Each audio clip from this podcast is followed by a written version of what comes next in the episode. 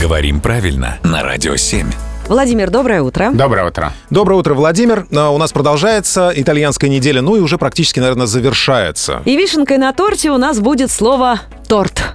Что с ним э, итальянского такого? Да, с ним очень интересная история связана. Оно действительно итальянское по происхождению, а в русском языке известно с 18 века.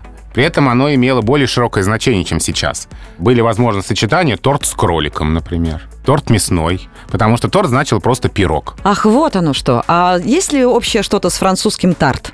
А да, э, один и тот же корень э, в русском языке торт из итальянского. Итальянское торта буквально э, нечто скрученное в пирог. Ух ты. Да, и э, там, в общем-то, корень торт, торто кривой извилистый. И вот, например, тортеллини — это тот же корень со значением нечто скрученное. То есть было время, когда торт у нас был не сладкий и мясной. Да, в русском языке это слово употреблялось в более широком значении. Ну а первоисточник, да, итальянский. Из итальянского торты в другие европейские языки э, пришло, в том числе и в русский, ну, возможно, через голландское посредство, но это уже не важно. Главное, что первоисточник там, в Италии. Но в русском языке настолько это слово хорошо э, прижилось, что некоторые даже говорят «торты» и «тортами».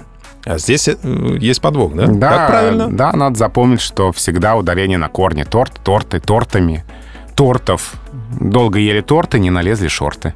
О, мне, Вот. мне Моника подъехала. Да. Долго или торты, не налезли шорты. Все надо запомнить, тем более впереди лето, поэтому торты можно исключить э, вообще даже не только из лексикона. Ну, давайте хотя бы Ну, минимизировать, или не маленький исключить. кусочек Да. тортика. Тортик.